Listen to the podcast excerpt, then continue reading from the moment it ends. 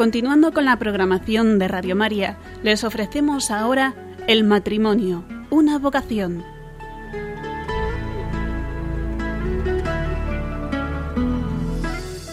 Va a acompañarles a lo largo de la próxima hora Cristina Lozano.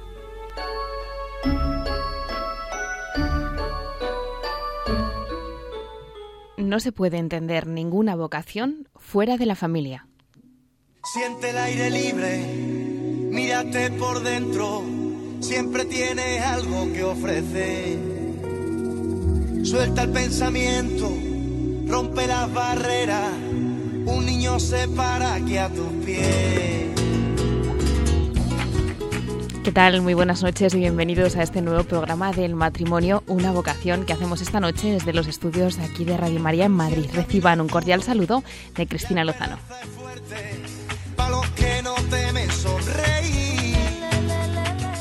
Un lunes más nos colamos en tu casa, en tu coche o donde sea que nos estés escuchando para acercarte durante los próximos minutos a un tema que nos compete a todos, la vivencia de la familia cristiana en nuestro día a día. ¿Es posible vivirlo? Bueno, tú mismo nos vas a contestar al final del programa, pero hoy, en este lluvioso lunes de Cuaresma, me gustaría que te parases un instante para dar gracias a Dios por el día de hoy. Hace unos días escuchaba a un seminarista, los hemos tenido más cercanos con el día del seminario que celebrábamos ayer, que estaba harto, ¿no?, de que la gente le responda a la pregunta de ¿cómo te va? Tirando, como si el cristiano tuviera que ir tirando toda la vida. Hoy hago esta reflexión también mía, porque esta mañana desayunaba mientras un locutor de radio anunciaba que habíamos consumido el primer trimestre del año, y lo decía así, consumido el primer trimestre del año, y decía más, dicen 3 trimestres más, estamos de nuevo con las uvas de Nochevieja. Y me quedaba pensando, ¿de verdad el cristiano va tirando o mateando tiempos pensando en futuribles sin tener en cuenta a Dios? Pues creo que no tenemos que vivir así, no debemos vivir así. Por eso te decía hace unos instantes que mientras me escuchas, cierres los ojos si puedes, si vas conduciendo o no, y des gracias a Dios por el día que hoy te está permitiendo vivir.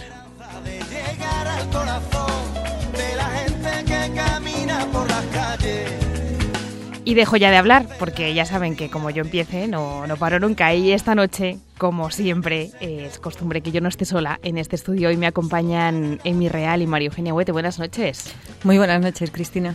Hola, buenas noches, Cristina. Y bienvenidas. Bienvenida, porque ya se echaba de menos yo, Bien hallada. Las volvemos a retomar. Yo espero que estéis teniendo una santa Cuaresma, como Dios quiere, siempre. Así es, como sí, Dios quiere. Sí. Que los planes sin más comentarios. Sí, ¿verdad? Pues sí, hay un sacerdote amigo nuestro que dice siempre que la mejor Cuaresma no es la que tú te propones, sino la que Dios te prepara. Sí, me suena, a mí también me lo ha contado alguna vez ese sacerdote. Pero esta noche no estamos solas porque nos acompaña un sacerdote. Tenemos con nosotros al Padre Álvaro Geda, que es el delegado de Familia y Vida de la Diócesis de Getafe. Buenas noches, Padre Álvaro. Buenas noches a todos. También santa Cuaresma, ¿no? Sí. Como Dios quiere. Como Dios quiere. Se intenta, por lo menos.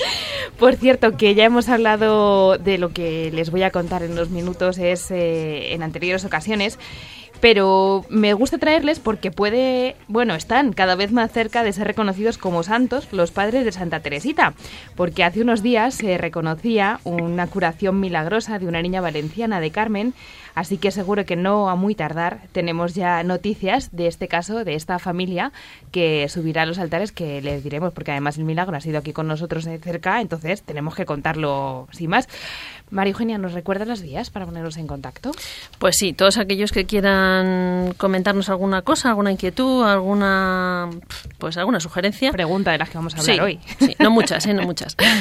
Pueden contactar con nosotros en el correo electrónico directo@radiomaria.es o en el teléfono 91-153-8550. Pues esas son las dos vías para mantener el contacto con nosotros durante este programa, así que pues estamos ya dispuestos a comenzar con nuestro tema de portada.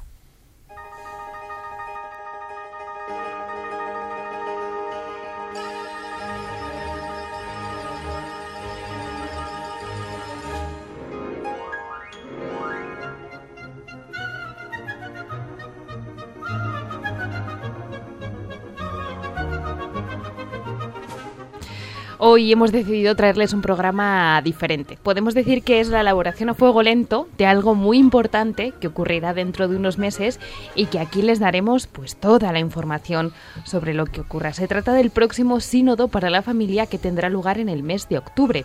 Si se acuerdan, ya tuvimos un anticipo, o mejor dicho, una primera parte en el mes de octubre de este año pasado, del 2014, que se celebró en Roma. Tuvo lugar allí el Sínodo Extraordinario. Pues para que nos explique mejor en qué consiste todo esto, hemos traído, que ya le hemos saludado al Padre Álvaro Geda, para que nuestros oyentes y nosotros mismos aterricemos y nos centremos, porque seguramente pues llevarán un tiempo sin escuchar ninguna noticia relacionada con el Sínodo y hay veces que estas palabras pues no sabemos muy bien lo que significan. Así que, Padre Álvaro, ¿qué es un sínodo? Lo primero de todo. Sínodo, que el Papa ha insistido en ello, consiste en caminar juntos. El Papa ha reunido a una asamblea de obispos de distintas partes del mundo y los ha convocado para reflexionar sobre distintos temas. No es el primero que se organiza, por supuesto, pero sí este tiene una peculiaridad, que ha habido un sínodo extraordinario para que después en octubre suceda el sínodo ordinario. Y un sínodo extraordinario de octubre a octubre, o un ordinario, ¿por qué? Esa peculiaridad, ¿dónde reside? ¿Qué ha pasado o qué va a pasar? ¿Y qué está pasando? Pues porque el Papa, desde el principio de su pontificado, de hecho también como sacerdote y como obispo, ha descubierto siempre en la familia una necesidad profunda de reflexión. De hecho, todas las catequesis de los miércoles la está destinando de manera maravillosa a las catequesis sobre la familia, desde los padres, las madres, los hijos, los abuelos, los hermanos. Y, por supuesto, está indicando que para el Papa Francisco y para toda la Iglesia la familia es un tema fundamental y prioritario. O sea, ya tenemos un tema fijado, la familia como tema prioritario. Pero ahora bien, ¿cómo estamos tratando? ¿Sobre qué estamos trabajando? Pues los temas han sido muy diversos. Se propusieron, en principio, una serie de preguntas que recogieron de toda la Iglesia Universal y después de las primeras respuestas hubo, por supuesto, unos encargados de recoger una primera aproximación. De hecho, hubo una homilía maravillosa del Papa Francisco, también un documento final, donde también se publicó una oración sobre la familia, que si Dios quiere haremos al final del programa. Exacto.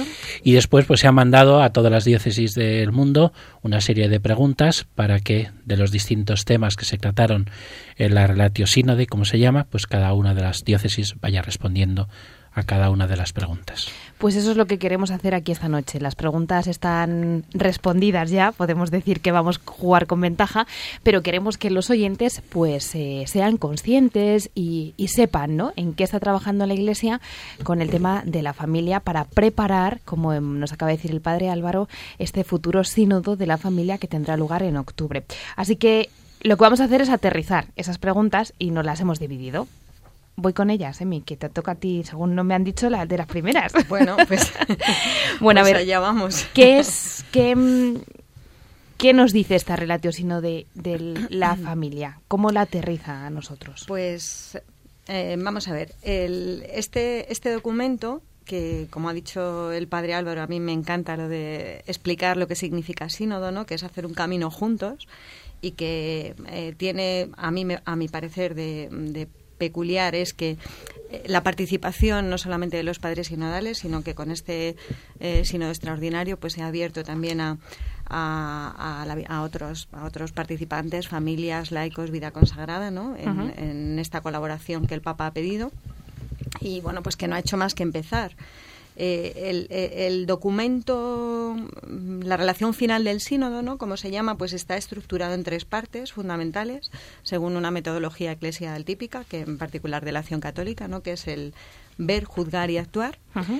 En una primera parte, pues en la parte A es la de ver el contexto y los desafíos actuales sobre la familia, y ahí hace un recorrido, pues yo creo que bastante exhaustivo sobre la realidad de la familia en los 5 continentes, pues se afirma que el contexto sociocultural actual tiene 2 elementos predominantes, que es el individualismo y el hedonismo, y esto que ha provocado una crisis de fe y como consecuencia pues también una crisis del matrimonio y de la familia. Luego hay una segunda parte que ya lo explico un poquito más adelante y una tercera que sería la del actuar, ¿no?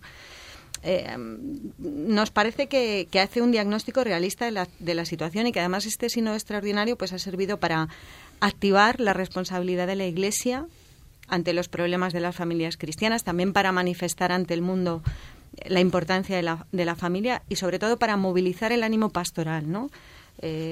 No solamente en cuanto a los cristianos entre nosotros, sino también pues fuera de la Iglesia en el mundo, ¿no?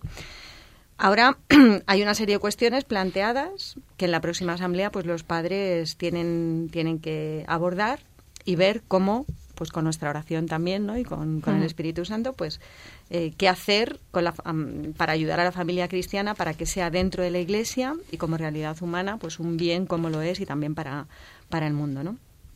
En la primera parte, en la parte del ver, pues se plantea el contexto sociocultural, ¿no? Como hemos dicho, pues el cambio antropológico, la ausencia de Dios, los desafíos especiales como la poligamia y demás, ¿no?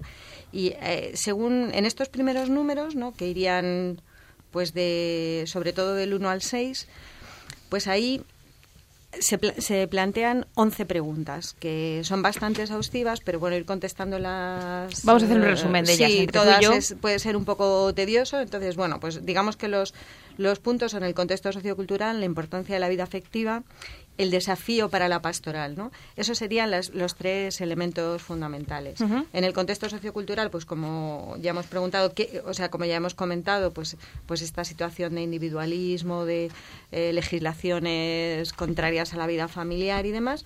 Y las preguntas que se hacen son, pues, ¿cuáles son las iniciativas? Eso es. Tenemos este planteamiento, esa actualidad, o sea, sí, ese contexto, y cómo está respondiendo a la Iglesia. ¿Cuáles son las iniciativas que está planteando la Iglesia? En nuestro caso, podemos hablar de la Iglesia local, de la de Getafe, que es la que conocemos, y en la que hemos participado, ¿no? Y aquí, bueno, basándonos en un marco más amplio, que es el de la Conferencia Episcopal Española, ¿no? Pues con el Directorio de Pastoral Familiar, que a partir de este documento importantísimo en la vida de la Iglesia en España, pues la pastoral familiar se regenera y se revitaliza. Uh-huh.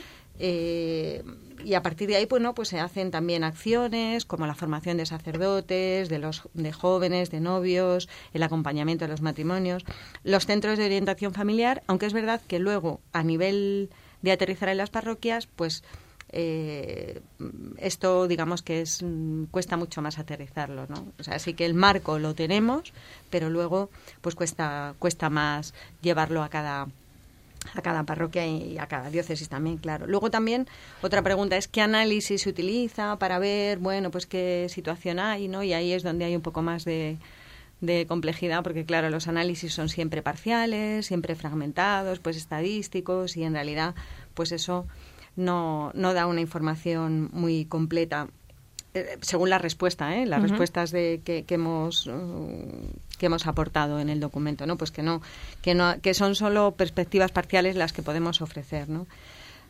También qué estrategias se utilizan, cuál es la acción pastoral ante la difusión de este relativismo, cómo colaborar con la formación. Bueno, y aquí fundamentalmente las respuestas pues son el testimonio, eso es fundamental, y también la formación, por un lado, de los agentes de pastoral, que tienen que ser como más especializados, digamos, en algunos ámbitos concretos.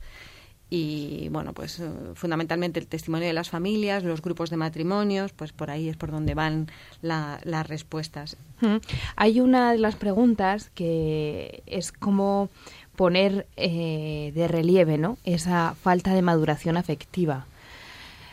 ¿Qué nos contesta la Iglesia ante esto, ¿no? Esa maduración que deben de tener los jóvenes, esa maduración que ya no jóvenes, sino tan jóvenes, sino que es que estamos viendo que cada vez es más común encontrarnos con gente de más edad que parecen adolescentes. Esa maduración, esa falta de maduración. Bueno, yo cambiaría un poco el término y más que maduración diría integración. Es decir, ¿qué les pasa a nuestros jóvenes de hoy que no son capaces de integrar vida interior y lo que luego viven hacia afuera, ¿no? Esa uh-huh. coherencia entre la vida de fe, entre lo que uno hace y lo que uno interiormente quiere vivir, ¿no? Entonces yo creo que el documento al que hacía referencia Emi, el Directorio Pastoral Familiar, marca muy bien la preparación y las posibles acciones pastorales de la preparación remota, próxima, inmediata al matrimonio, y en ese recorrido se van describiendo posibles acciones pastorales que luego cada parroquia, cada diócesis tendrá que concretar, ¿no? Pero yo utilizaría más el término integración. Vale, pues con esa integración también me llamaba la atención una de las preguntas, ¿no? Es cómo podemos, porque estamos hablando, muchas veces nos quedamos en nosotros mismos, ¿no? Pues gente que tenemos en las parroquias, gente que hay que madurar, ¿no? Porque si ellos no están bien formados, si no estamos bien formados nosotros, no vamos a poder salir fuera para contar y para ser testigos en el mundo, ¿no? Pero ¿cómo nos dirigimos también a esas personas que están alejadas? Esas personas que no pasan por la parroquia habitualmente, que están, bueno, que pasan por allí, no sabemos cómo se enganchan, ¿no? Me comentaba un sacerdote cercano, que tú no sabes la cantidad de gente que a raíz de las comuniones de sus hijos vuelven a tener vida, ¿no? Vuelven a tener vida en una parroquia o se acercan a vivir con el Señor. ¿Cómo podemos hacer eso, Emi? Pues mira, nosotros estamos convencidos que el motor de toda pastoral tiene que ser recibir un amor para aprender a amar, ¿no? Que es lo que María Eugenia también decía, pues así tan bonito de integrar, ¿no? Claro, el centro de la pastoral tiene que ser la familia, o sea, es algo que tiene que estar de forma transversal. ¿Cómo podemos hacerlo esto en las parroquias? ¿Cómo podemos acercarnos a estas personas? Pues hay diferentes tareas, ¿no? Impartir, pues en los cursillos de acompañamiento, iba a decir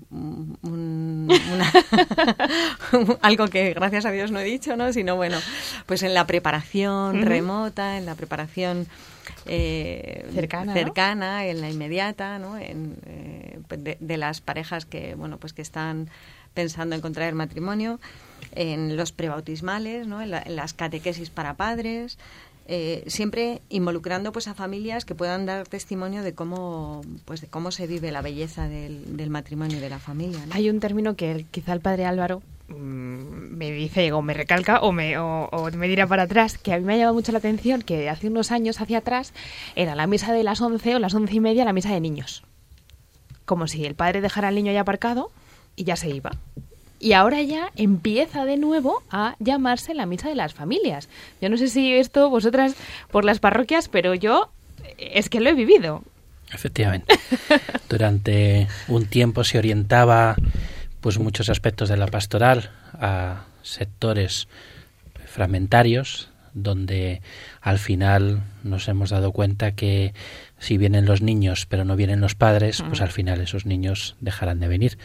Por lo tanto, llamar la misa de familia significa ir descubriendo que los padres, a través de los niños, gracias a Dios sucede muchas veces, no solamente vienen, sino que se quedan y muchos vuelven. Por eso es una oportunidad. Dentro de la delegación, nosotros sí tenemos un criterio que aparece de fondo en muchos de los desafíos pastorales, que son lo que hemos llamado hace tiempo las acciones prioritarias, aprovechables y evangelizadoras. Cuando esa acción prioritaria justamente tiene la familia en el centro, pues antes o después las familias lejanas van encontrando en las familias cercanas, no familias perfectas, sino familias que, como dice el sínodo, van haciendo un camino. El punto de partida es el que es, lo importante es que el punto de llegada y el punto de salida sean distintos. Por eso estas acciones, como señala pues esta respuesta sobre el sínodo, pues van ayudando a que se vaya formando una familia de familias, con las cercanas, que son desde luego, y así lo pensamos muchos sacerdotes, las que tienen más capacidad de traer, de acercar familias lejanas de la Iglesia. También hay, pues como de fondo, en todas las preguntas que se han trabajado en el documento, en nuestra diócesis, se muestra como una inquietud dando mucho valor al acompañamiento, ¿no? Recogiendo lo que decía el padre Álvaro, es decir, familias que están más alejadas y como otras que están más cercanas pueden ayudarles a caminar, independientemente del punto de partida, ¿no? No importa en qué punto esté cada familia, sino hacia dónde caminamos juntos, ¿no?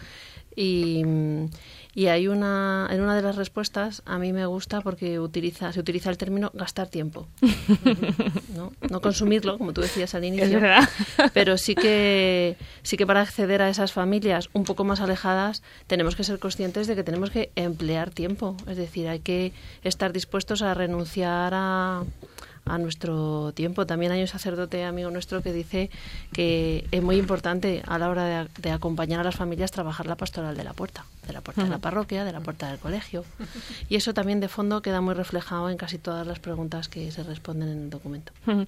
Siguiendo un poquito con las preguntas, dice una, pues algo que yo creo que desgraciadamente está como un poco de moda, no sé si es la palabra adecuada, pero es la indisolubilidad de ese matrimonio. Porque si yo decido contraer matrimonio, es para toda la vida. Entonces, ¿cómo podemos mostrar esta belleza? ¿Qué podemos hacer o qué estamos haciendo? Pues mira, es verdad que el Evangelio va a contracorriente, pero no ahora. Siempre ha ido contracorriente, sino pues que Jesús puede contar unas cuantas cosas, sí, ¿no?, al respecto. Y bueno, pues vivirlo sin complejos. Lo que podemos extraer de las respuestas del documento, pues es, por supuesto, buscar formación, ¿no?, para que en esta formación podamos ver cuál es la verdad del designio de Dios sobre el matrimonio, sobre la familia, y por qué, cuál es la razón de la indisolubilidad. Y bueno, pues aparte de esta formación hay también la convivencia con otras familias, ¿no?, el testimonio de que se puede vivir y se puede vivir con alegría, y se debe vivir con alegría con la gracia de Dios, ¿no?, porque se recibe un sacramento que muchas veces nos olvida. Vaya. Y luego porque yo creo que vivimos, lo hemos escuchado muchas veces, ¿no?, en una sociedad en la que lo que se lleva es usar y tirar, ¿no?, es decir, esto ya no me sirve, pues lo tiro. Vas a una convivencia de familias, como fuimos nosotros el otro día, y ya los platos de plástico para usar y tirar. Bueno, pues hacemos un poco así con la persona que tenemos delante a veces, ¿no? Y sí que muchas familias, pues cuando llegan esos momentos de crisis o dificultades, no se replantean otra opción. O sea, yo creo que la Iglesia ofrece alternativas y propuestas que pueden acompañar a vivir esas situaciones difíciles, y quizá mucha gente se agarra a la no indisolubilidad del matrimonio porque no conoce otras opciones, ¿no?, como son los centros de orientación familiar. Eso es uno de los recursos que tenemos, que hemos hablado ya, que vamos a volver a hablar hoy, porque estamos convencidos de que ayudan, que si no, no hablaríamos de eso. Pero lo que vamos a hacer ahora es hacer una pequeña pausa y regresamos con más cosas.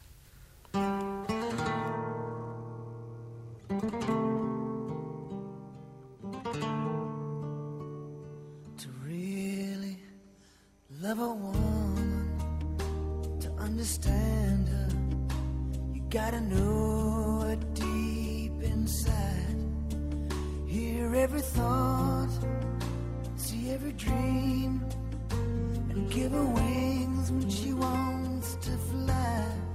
Then when you find yourself lying helpless in her arms, you know you really love.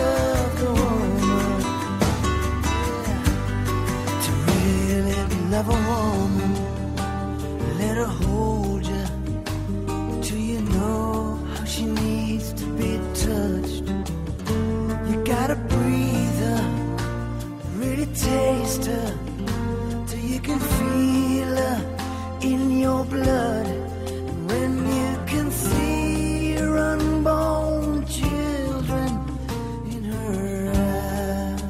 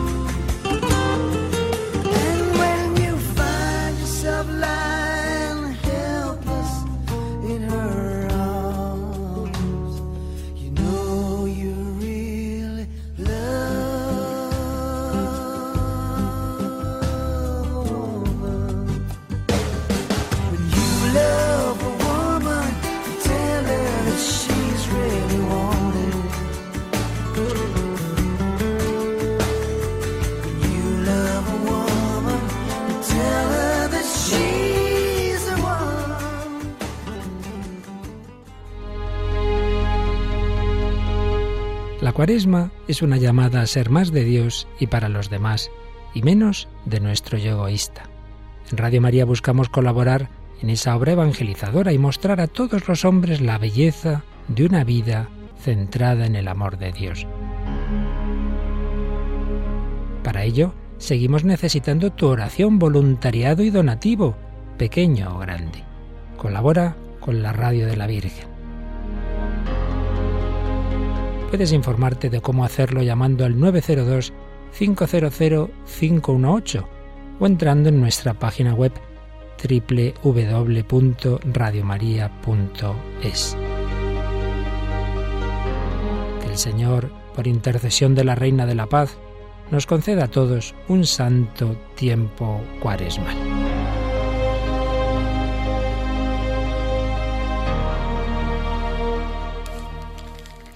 Bueno, pues después de este paréntesis que hemos tenido también acordándonos, ¿no?, del tiempo de Cuaresma, que es el que estamos viviendo, estamos de nuevo aquí los del matrimonio y una vocación, y esta noche estamos hablando, comentaba ahora en la pausa, ¿no?, yo creo que de manera muy sencilla, de manera muy clara, sobre un trabajo que están haciendo en todas las diócesis, que la que nosotros conocemos, que es más cercana, ¿no?, la diócesis de Getafe, pues ya tiene en papel, ya podemos leerla, podemos trabajarla, ¿no?, el trabajo que han realizado.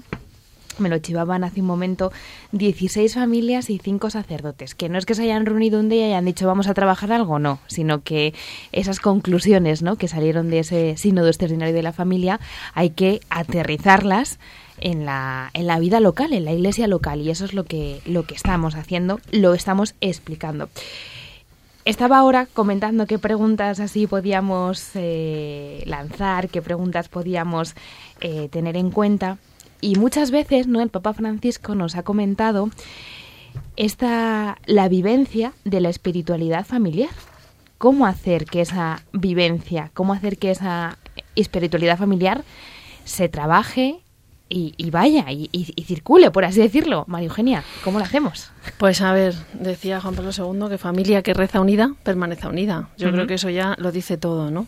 Luego cada familia tiene que ir buscando su estilo, su forma, los momentos más adecuados, con arreglo a los miembros de la familia, ¿no? Pues no es lo mismo una familia con 6 hijos y todos pequeñitos o muy pequeños que cuando van creciendo, ¿no? Entonces, en eso pues también cada familia tiene que ir buscando cómo adaptarse a la realidad y al ciclo vital en el que está en ese momento, ¿no?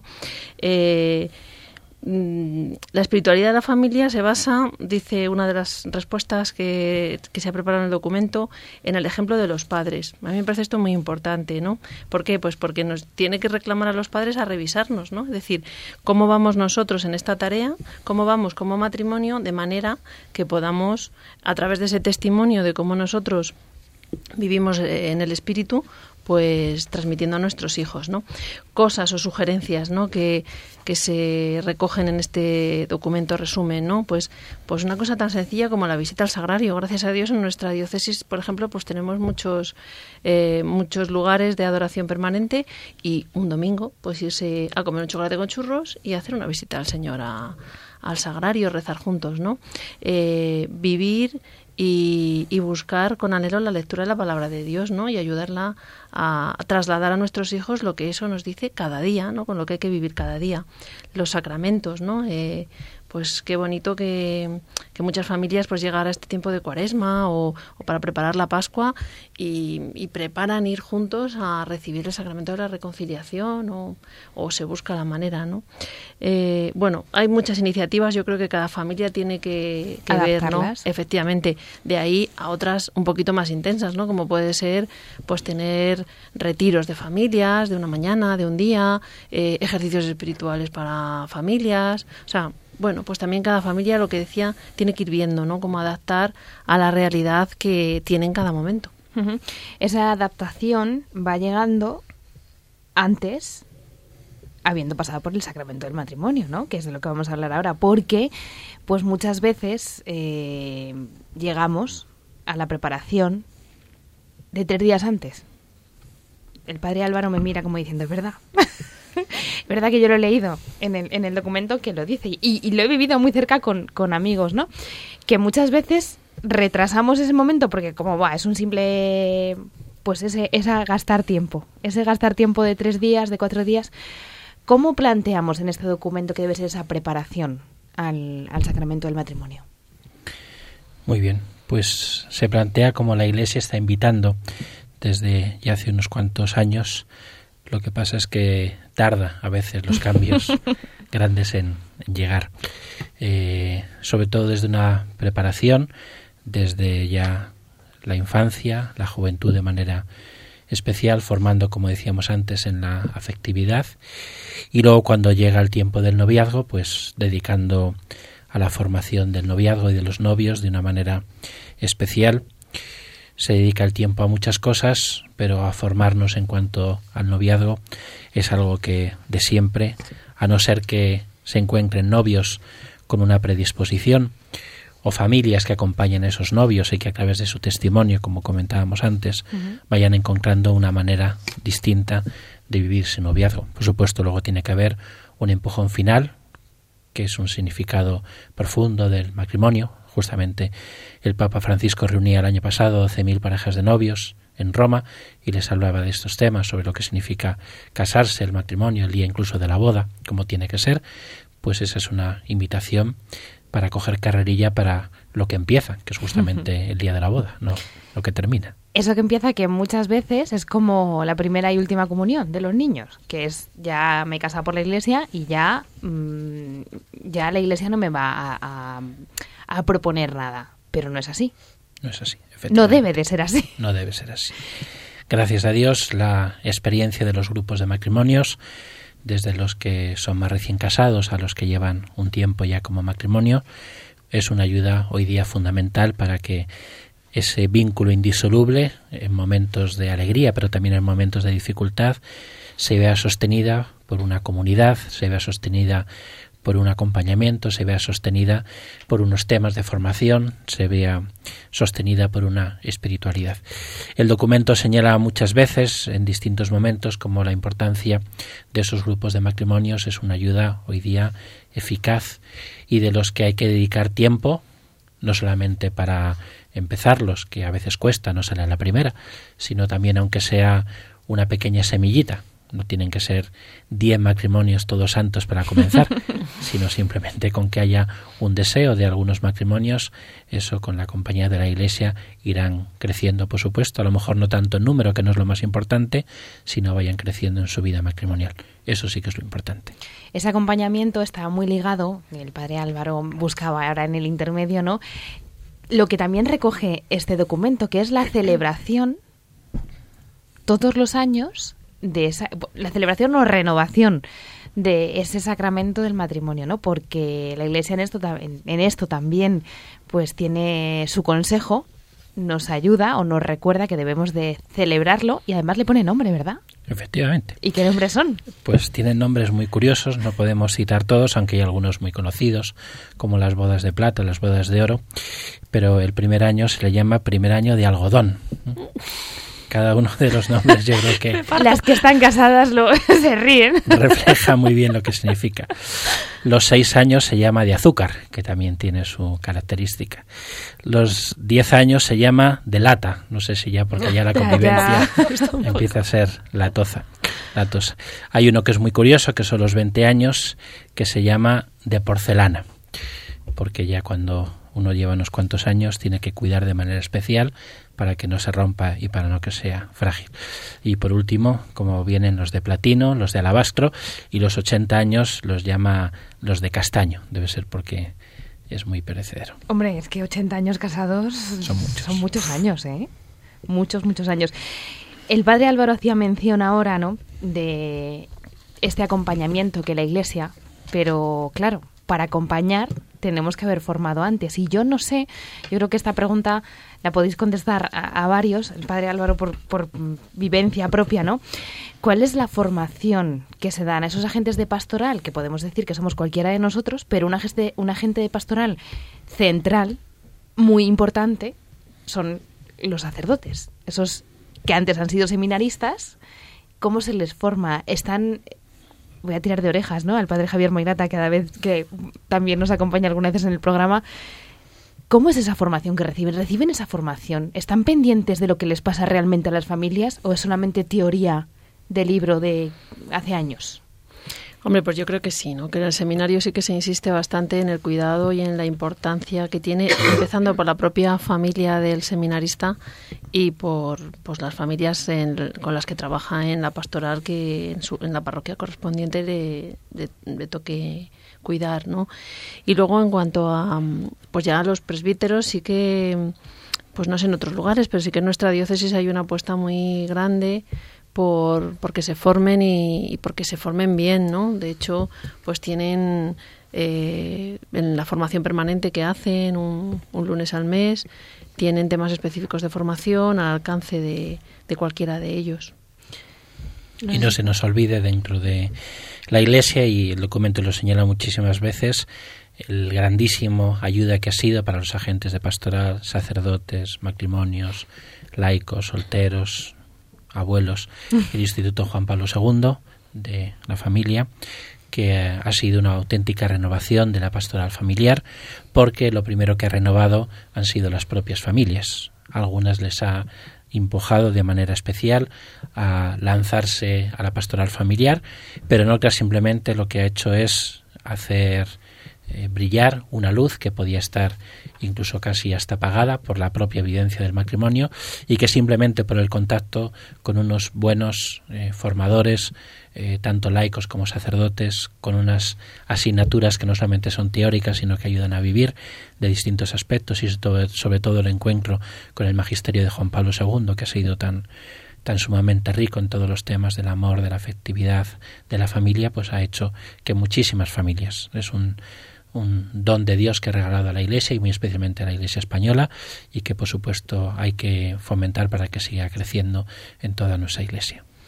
Bueno, y a nivel práctico, en nuestra diócesis, y nos consta que también en otras, en concreto los seminaristas, sacerdotes, pues participan de muchas actividades que se organizan desde la pastoral familiar, ¿no? Por ejemplo, las vacaciones en familia, que aquí tenemos las que Organización Católica en Tortosa, y que bueno, pues que cada año los seminaristas participan, disfrutan, y después pues nos consta que algunos pues se han incorporado, ¿no?, a esta formación que hablaba el padre Álvaro del Instituto Juan Pablo II, pues con mucha energía, con mucha alegría, y como también una riqueza para reconocer su propia vocación, ¿no? Porque a veces parece que es que hablamos del matrimonio por un lado y de la vocación a la vida consagrada por otra, ¿no? Y es un error, o sea, son complementarias, la una se ayuda a la otra, y muchas veces en estos cursos también los seminaristas y sacerdotes cuentan cómo para ellos ha sido una luz nueva, ¿no?, sobre su propia vocación. Yo solo me venía a la mente ahora mismo, ¿no?, de un seminarista cercano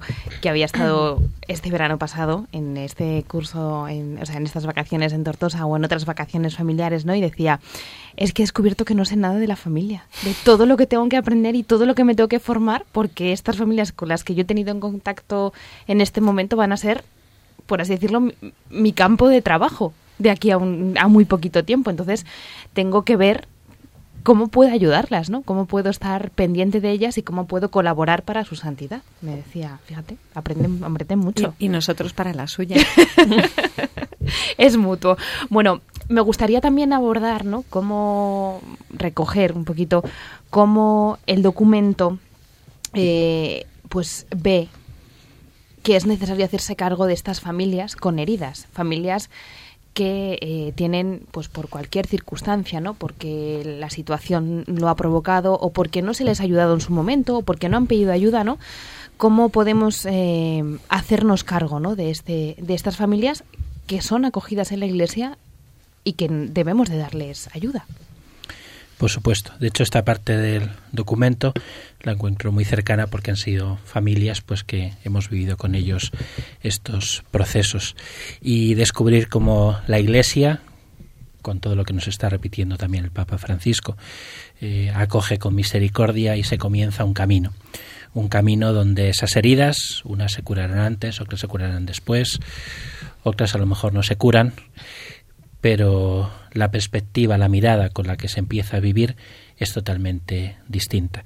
Por eso esta parte, que es una parte importante del documento, es una parte que incluso en los medios de comunicación es la parte que más eco se ha hecho, por supuesto no olvida ni muchísimo menos lo que significa la verdad del matrimonio y la familia, pero lo hace no como una meta a la que hay que llegar y que solamente llegan algunos, sino lo hace como un caminar, y dentro de ese caminar, con la ayuda de la gracia de Dios y sabiendo que cada familia pues tiene sus alegrías, sus tristezas, su salud, su enfermedad, sus cruces, todas las familias y todos las tenemos, van descubriendo cómo en la Iglesia hay una compañía que les hace crecer.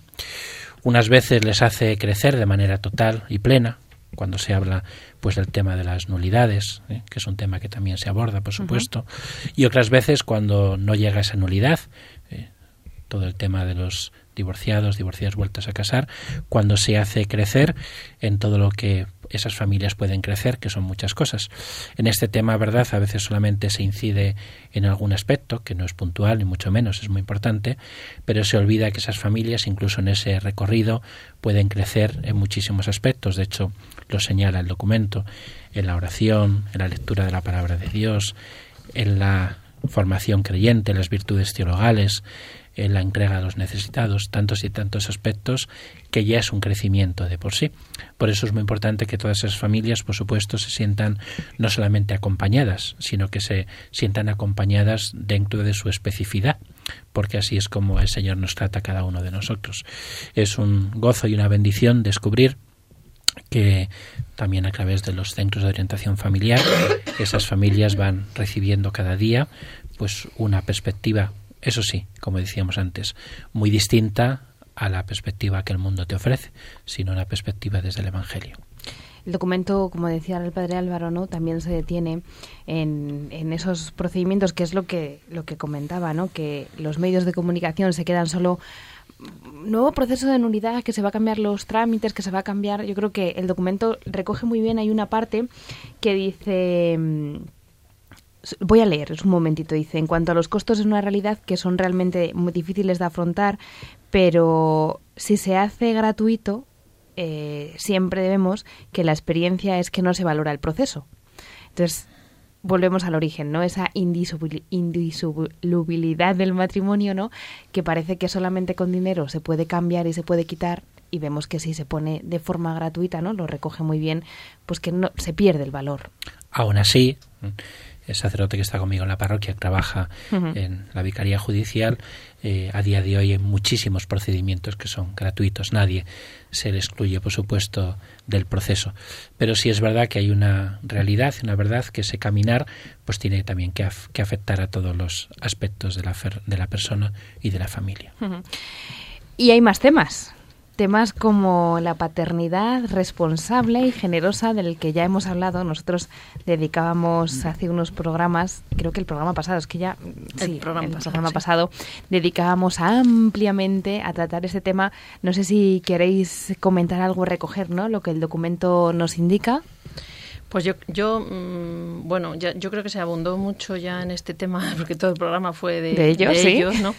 Pero yo destacaría, pues que lo recoge el documento, un aspecto que se desconoce mucho, la tarea que la Iglesia está haciendo en este ámbito. O sea, yo creo que son muchas personas, profesionales, diócesis, centros de orientación familiar, pues mucha gente la que está trabajando para poder manifestar la belleza y la dignidad de la vida, y se está haciendo pues a través de los cursos de usuarios, de métodos de reconocimiento natural de la fertilidad, de formación de monitores, pues yo creo que es muy desconocida esta faceta, ¿no?, de cómo pastoralmente la Iglesia está trabajando y apoyando la maternidad y la paternidad responsablemente generosa, y yo creo que sí que está siendo valiente, ¿no? Lo que pasa que es que son como pequeñas lucecitas muy escondidas que no se ven mucho. Abría el programa yo diciendo que estamos cocinando a fuego lento. Esto es como, vamos a hacer una gran comida para muchos, y estamos poquito a poco, pues esto yo creo que es lo que está haciendo la Iglesia, ¿no?, en estos términos. Y ya por último, una de las últimas cosas, ¿no?, es algo muy importante que todos los padres se enfrentan, ¿no?, el día a día en la educación de sus hijos. Cómo la Iglesia les ayuda en esa educación de sus hijos y cómo les da métodos, les da caminos para que puedan integrar esa vivencia. Pues también recoge este resumen del documento que se está implicando la Iglesia, ¿no?, pues en las parroquias, ¿no? No hay ninguna familia que no busque un apoyo, una ayuda en la parroquia, por ejemplo, para educar a sus hijos y no la encuentre, ¿no? Pues desde escuelas de padres hasta pues ese acompañamiento más personal o en los propios grupos de matrimonios, decía antes el padre Álvaro, ¿no? Pues en esos momentos en los que se trabaja la formación y luego en otro ámbito, ¿no? Pues en cuántos carismas dentro de la Iglesia no están dedicados a la enseñanza, ¿no? Yo creo que estas son las pequeñas pinceladas que hemos podido recoger de esta conclusión que al inicio me decía el padre Álvaro, ¿no?, que ya se van sabiendo cosas de este próximo sínodo del mes de octubre de este 2015, que ya tenemos 11 consultores, 11 personas que van a estar allí pues ayudando y viviendo el día a día, ¿no?, de este sínodo de las familias, y entre ellos 3 españoles, que nuestra presencia es importante. Ya tuvimos españoles en el anterior sínodo extraordinario, ¿no? Me decían también los nombres: José Granados, Manuel Arribas y Luis Claver. Bueno, pues vamos a encomendarles, porque tienen una labor preciosa, ¿no? Una labor como han hecho estas 16 familias, estos 5 sacerdotes, en contestar cada una de las preguntas que recogía este sínodo extraordinario. Lo que vamos a hacer ahora, como ya nos vamos a ir despidiendo, pero antes no queremos hacerlo sin contarle la agenda de los próximos días.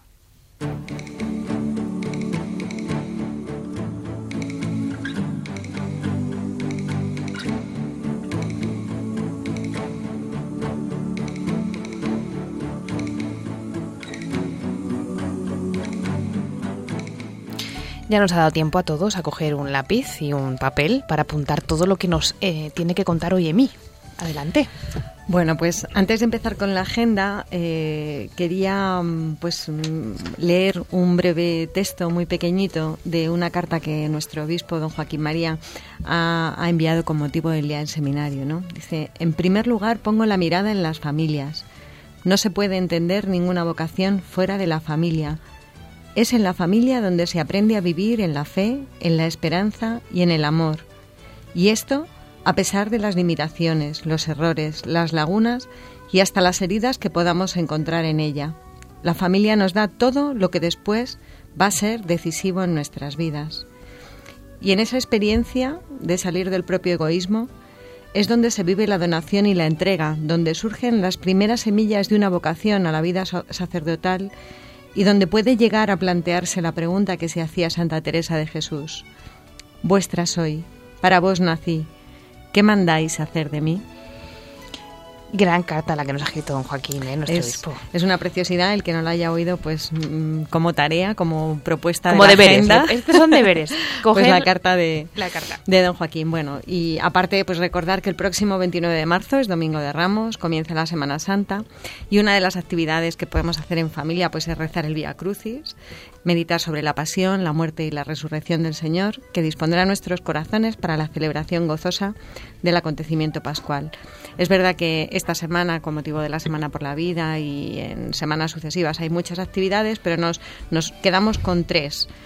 Una es la peregrinación por la vida, que la Delegación de Familia y Vida de la Diócesis de Getafe organiza por 5º año consecutivo, que es el próximo sábado 28 de marzo en Cubas de la Sagra. Se saldrá a las 11 de la mañana desde la Casa de las Misioneras Cruzadas hasta el Monasterio de Santa María de la Cruz, y bueno, pues durante el trayecto se hace un acto, se reza un rosario, los sacerdotes están dispuestos para confesar. Bueno, es un momento muy bonito que ya lo hemos comentado aquí otras veces. El 18 de abril tendrá lugar el 6º Congreso de Educadores Católicos, organizado por la Fundación Educatio Servanda, con el lema: la mujer a contracorriente, un baluarte de la educación, en el Colegio Juan Pablo II de Alcorcón, y la información en www.educatioservanda.org. ¿Y hay más? Sí, Curiosamente, bueno, a lo mejor no es curioso y tiene su sentido, pero bueno, ese mismo fin de semana, los días 17, 18 y 19, las federaciones de asociaciones Santo Tomás de Aquino, FASTA, organizan el segundo Foro Internacional de la Mujer en El Escorial. Y bueno, pues el tema será Mujer responsable de la civilización y de la vida. Mismo fin de semana, tema similar, y bueno, en este caso la información la pueden encontrar en www.fasta.es, y los ponentes la verdad es que son de altísimo nivel, ¿no?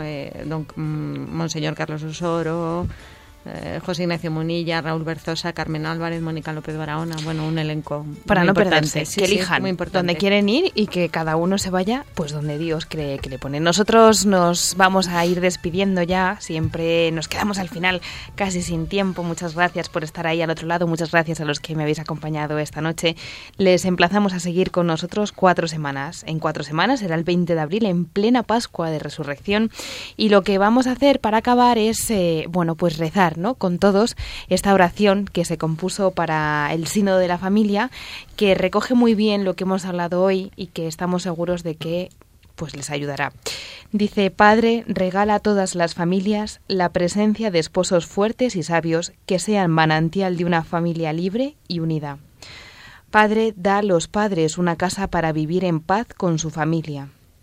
Padre, concede a los hijos que sean signos de confianza y de esperanza, y a los jóvenes el coraje del compromiso estable y fiel. Padre, ayuda a todos a poder ganar el pan con sus propias manos, a gustar la serenidad del espíritu y a mantener viva la llama de la fe, también en tiempos de oscuridad. Padre, danos la alegría de ver florecer una iglesia cada vez más fiel y creíble, una ciudad justa y humana, un mundo que ame la verdad, la justicia y la misericordia. Buenas noches.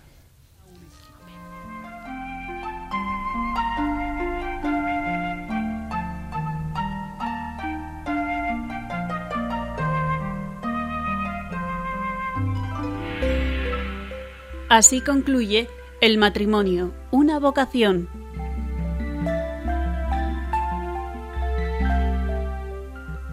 Hoy un programa dirigido por Cristina Lozano.